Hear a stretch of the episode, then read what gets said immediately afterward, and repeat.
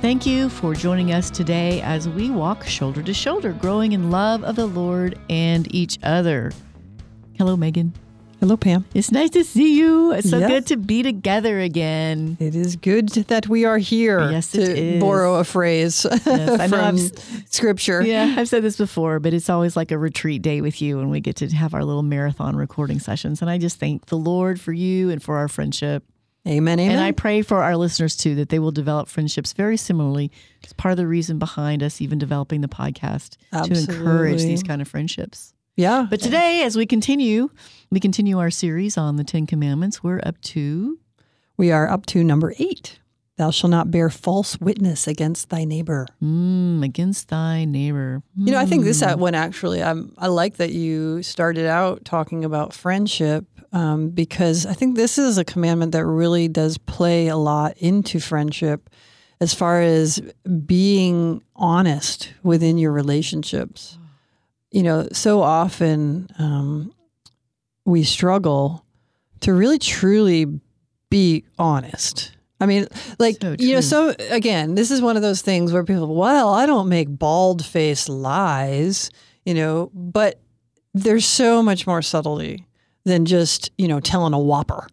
That's right? Yeah. Can I make a confession on the podcast? Go. So I can't absolve you, but I will tell you, listen to it. Well, this was like an epiphany light that's gone off in the last year or so, that in my nature to try and keep the peace on people, I would sugarcoat things by not really telling the truth to try and protect people's feelings as to not hurt them. But in the long run, it's really an injustice. To speak truth in love is the best thing to do, even if you know it may hurt their feelings, as long as it's delivered with love. Right. I think it's a really good point you make, because if you just listen to the commandment as it's written, you shall not bear false witness against your neighbor. The way we immediately start thinking about it is, well, I'm not going to go around lying about my neighbor to other people. So say, for example, I'm not going to go tell somebody that, you know, my friend is having an affair if they're not.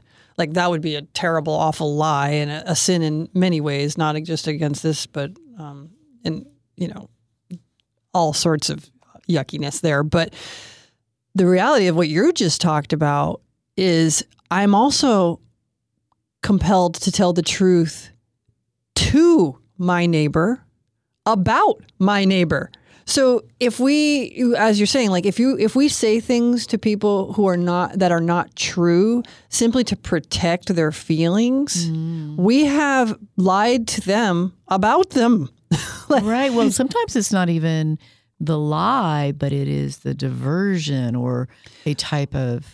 It's just a matter of degree. Yeah. You know, in the sense of, like, sometimes we, for example, instead of a outright blatant lie, we will say something that may not like be truly a lie, but we know that it is going to lead somebody to a conclusion that is not true. Ooh. But it's the conclusion we want them to come to. Right. Ooh. Right. So say, for example, you were to... what's the example I wanted to bring? I had it, and now it's like going out of my head. But you know how this goes. Sometimes you'll say something that leads somebody to believe, say you don't want to do something with somebody, and you're not busy at all. Right. But the reality is you just don't want to be with them. Right. And so you'll say something that sort of implies that you have other plans when really you don't. Mm-hmm. And you know they're going to come to that conclusion, and you're happy that they're going to come to that conclusion, even though you didn't technically lie. Right, right. Oh, I have another good one. You text somebody, hey, let's go have dinner tonight, and you don't hear from them. And perhaps they did see the text. You don't really know. Perhaps they did see it. Maybe they didn't. You don't know. And they say, oh, sorry, I'm just seeing it. We already ate. You know, that kind of thing. Right. It depends. You don't know. It's true. But if they actually did see it and then they text you that, well, that certainly is a lie. But I will be honest. The times when I have done anything in the realm of dishonesty is the one of the most uncomfortable places for me morally. Like, I have this thing where I really do define myself very much as a lover of truth. Yes. And so when I do something that is a either a direct sin against truth or even a glancing blow against truth, I really feel it very deeply, and it is the one place that I feel most ashamed when I go into the confessional. Mm. And so this one is really hits close to home to me. I'll give you an example. So it just seems so trivial, but it actually kind of relates back to the last podcast about Thou Shalt Not Steal, because it kind of brings in both of these. So I was at a store, and I noticed these boots that were on clearance, and they were super cute. And so they were like only $10 or $15 on the tag. And I was like, awesome, these are so cute and they're comfortable and I like them and I want to buy them. And I'm so psyched it's going to be such a good deal. Well, as I was taking them to the counter, I looked closer at the sticker and they were actually mismarked. Mm. Like, they were for another shoe that was actually a child's shoe. Mm. And so they weren't marked for the appropriate. They were in the right box, but the sticker on it was the wrong sticker. Mm. And so in that moment, I had a decision to make. I could either tell them, these are mismarked, but this is the sticker that's on there. So I'm hoping maybe you'll honor the price that's marked on here, even though I recognize that it's mismarked. Or I could say nothing and know that they're going to just give me the price. Mm. And in that moment, I just didn't feel like dealing with it. So I said nothing. Mm, mm-hmm. And so once I got home with these boots, I wasn't at peace with them. Like, because I knew that my lack of saying anything was dishonest. Yeah. So I was dishonest and I was kind of stealing because they weren't the right price. Kind of a lie of omission. Yeah, exactly. And so eventually, I decided, you know what? I'm going to call them. I'm going to call them back and tell them what happened. Restitution. Own up to it and give them the opportunity to decide what they want to do about it, and tell them I'm perfectly willing to come back and bring them back and whatever. It was kind of a hilarious conversation because the person was like, I don't understand what you're trying to say. Yeah. I was like, I'm trying to tell you that I've recognized that I paid less for these boots than I ideally should have because they were mismarked, and I see that they're mismarked. So eventually, of course, what they did is like, good for you. Like, do not bring them back. It was our mistake or whatever. But the level of disturbance to my peace that it brought about, and the fact that the sort of shame I felt of having been so lazy as to been willing to tacitly lie by my omission was very painful to me. And so, I did end up bringing it to confession, but I think it does bring to bear this point of, an examination of conscience for everybody who's listening is how comfortable or uncomfortable are you with untruth?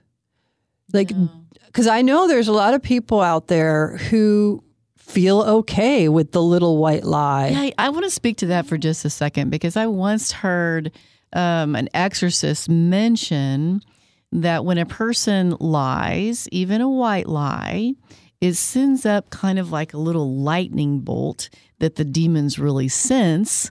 And like, oh, it calls attention to yourself, in other words. Mm-hmm. So, if it's easy for them to lie, that's our playground. So we're going to go and try and make some more havoc in that person's life. If they're open to lying, perhaps we can get them to do other things too that are not in God's will.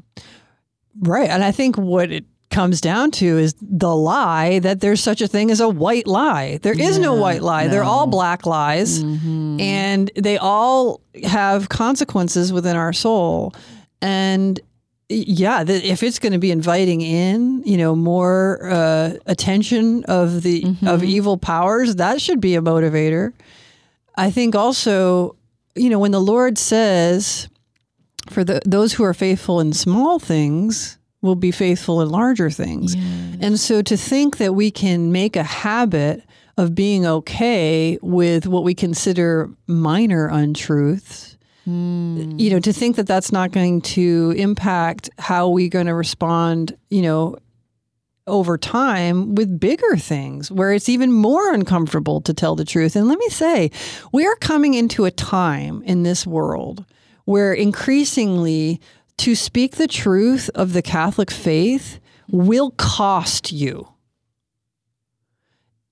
Are we ready to say the truth about what we believe, regardless of the costs, or maybe in the public square at our job, in order to not be uncomfortable, in order to not maybe be canceled or not maybe even lose our jobs? We won't say what we truly believe about what the faith teaches about morality and Jesus Christ and the path to salvation. Well, Megan, I want to roll that back down to a real personal level, because to me that's a larger part, but there's to start on the very personal level to get used to it. I'm talking, this could be a case study on me, because I with a sensuality gone wild in a way that I don't want to hurt people's feelings. And that's kind of where our culture is just run away with, "Oh, we don't want to hurt people's feelings, we don't want to hurt them."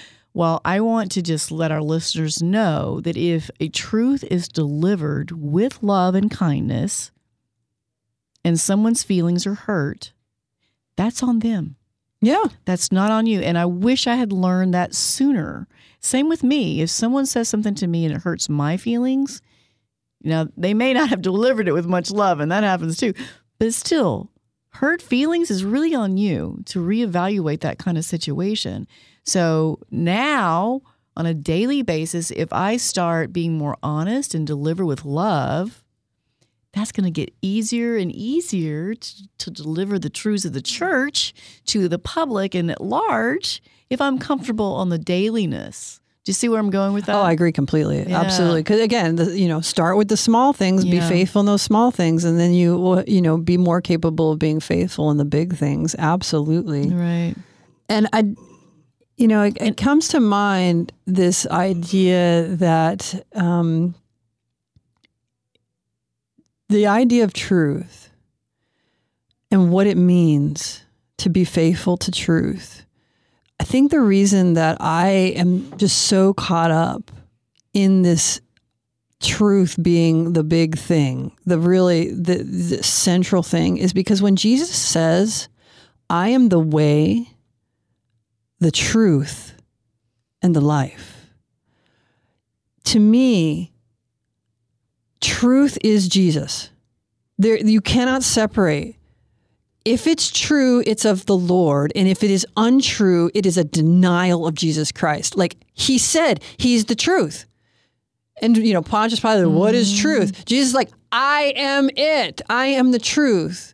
And so to me, I really, really take it to heart that I am being like Peter if I ever say anything that's untrue, because I'm denying him who is truth. In fact, one of my favorite all-time quotes of spiritual reading, it comes from St. Thomas Aquinas. And he says, "Take for truth I do. Truth himself speaks truly, or else nothing else is true." Mm-hmm. So he's speaking of Jesus, and he's saying what Jesus teaches, what we read in Scripture of the words of our Savior, if those aren't true, nothing has a basis in truth, because he is truth himself, and what he says is true.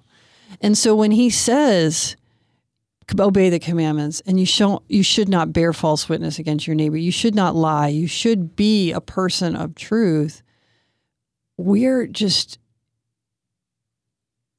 bound. Mm-hmm. We're bound by it. And if we don't feel bound by it, then we have work to do in our lives.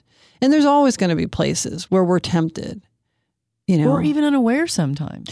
And that's a good point too, because you know, discernment plays a role here, right? Yes. Like, yes. How do you know what is true? I'm glad you said that, because I started thinking, you know, if we say tell the truth, what if you have a personal opinion that's true to you? Because you can get those kind of, you know, like, I don't like you or something like that. What's the point of saying that? Like, if there's no good purpose to say what you're thinking or feeling, then you don't need to say it. That's different than speaking God's truth. Absolutely. Right. And we have, you know, we're so blessed as Catholics to not only have scripture to teach us truth, but also the catechism, you know, having things that are definitively laid out as teachings of the faith. Right. Like we can rest assured in those as truth. Mm-hmm. Now it gets into more gray areas. Then we have to, again, use discernment. And sometimes we can't speak definitively about things that we don't know for sure are true. And we can only speak to what God's placed on our hearts. And the way that we say things and the manner in which we express them really goes a long way in not proclaiming something to be truth with a capital T if it's not. And another thing that I think we really need to be careful about, especially when we're talking about our neighbor and speaking about our neighbor, either to them or to others about our neighbor. One of the failings of human nature is often to assume we know more about what's going on in the heart or mind of another person than we actually do. Right. That's so true. Right? Amen. And so to have a care and understanding that you may not know the whole story, you may not know the truth of what's going on in another person. Don't. Yeah, exactly. So when we are in that place of ambiguity where we don't know for sure the truth of another person, probably best to keep our mouths shut. Yes. And in order to avoid falling into the sin of bearing false witness, if maybe our intention wasn't to bear false witness, but because we assumed too much about what we thought we knew as truth, right, we did. Yes, yes. You know, the other thing I don't want to spend much time on it, but I wanted to briefly, you know, there's also times where, you have a private matter that you need to keep to yourself and someone asks you point blank about it. It's not their information to know. So it's not like you have to lie, because that's not true. That's where you would say, well, that's not for you to know. Right. I have the perfect example. Dear priest friend of mine, we started hearing murmurings that he was getting moved. You know, it was just rumor, right? So I said, hey, I'm hearing that you're getting moved. What's up with that? And he looks at me and says, well, what do you mean? Right. Exactly. So he didn't lie. He just said it wasn't, you know, it wasn't for me to know. Yeah, it wasn't knowledge I needed to know for my consumption quite yet.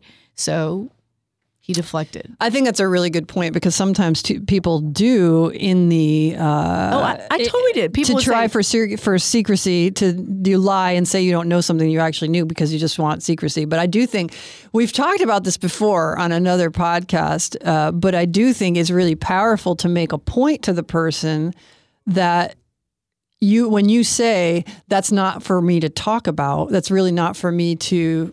discuss, or it's not information for you. Or, yeah, and it sends them a message, you know, you're stepping into this sort of sin of gossip at this point. I'm not going to participate in it. But I also think that it can, you know, you can even say, I think that's something maybe you should ask them.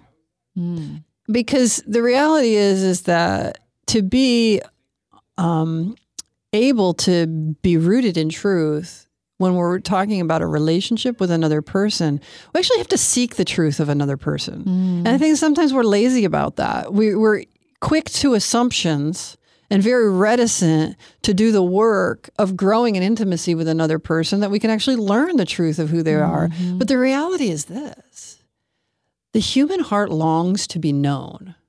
What I really think is at the heart of every single human being is to be known for who they truly are, and to be loved for that. Yes. And so I would say, as a corollary to not speaking untruths about our neighbor, we should seek to know the truth about our neighbor, about those people that God places in our lives and gives us the opportunity to be in an intimate relationship with. like, say, I want to know the truth of your heart. Right. Like, it's important to me to understand who you are really, and to show you that I love who you are, because that's what God does with us. Right. And we're called to image him in this world. You know, Maggie, there's one other distinction I really think is worth noting, that neighbor face value sounds like the person that lives on your street, right? That's what it sounds like, right? But I want to just really broaden that with our listeners, because when I hear a lot of what we're talking about, that applies so much just to even just our family members. Oh, absolutely. It can be your neighbor too. So I just want to like really, you know, make that kind of clarification too, that neighbor is more of a general term, that it can be your family members to speak well of. Because I know sometimes when we get really, you know, everybody's got that grumpy uncle or something like that, and we shouldn't be speaking ill of him either. I really see neighbor as being as wide reaching as every person you've ever been introduced to, you know, like, or even just anybody beyond yourself. I mean, we're for those engineers like my husband, I gotta clarify. Right. Yeah, absolutely. Yeah. Because, you know, we always, the term neighbor is generally used as that sort of, like when the Lord says, love your neighbor as yourself, he's not talking about simply the person who lives right next door, but like any person next to you, any person you encounter. Yeah. Right. Any person who's in your vicinity is your neighbor, right? Like, and so it's a high call, you know, to love this way, and truly not bearing false witness against your neighbor is simply loving your neighbor well, you know, and wanting their good and not wanting to participate in anything that would cause harm to another person, and being rooted in God's truth. Yes, which also reminds me, we can't finish this podcast without talking about the sin of detraction, which also is not necessarily a false witness against your neighbor, but it is. Detraction is you're revealing a unfortunate sin of a friend, a neighbor, to another, which really is an infringement on the dignity of that person. And we are not to speak detached. Excuse me. I lost the word. Speak detraction. Detraction. Yeah. Speak detraction from those friends and loved ones as well. So that's, while it may not be false witness, it's still not ours to pass along, because it does impinge or infringe on their dignity. Absolutely. And again, it's all about desiring the good of the other, truly desiring it, and wanting to live in a way that shows that you desire their good. And so we need to be careful with our words. Yes. And pray for our enemies. Yeah. And really seek to always and everything be ordered towards truth. Amen. All right. On that, we will finish up. Next week, we will be moving along to number 9, getting towards the end here. So fun. Join us. We hope you will join us next time as we continue to walk shoulder to shoulder. God bless. God bless.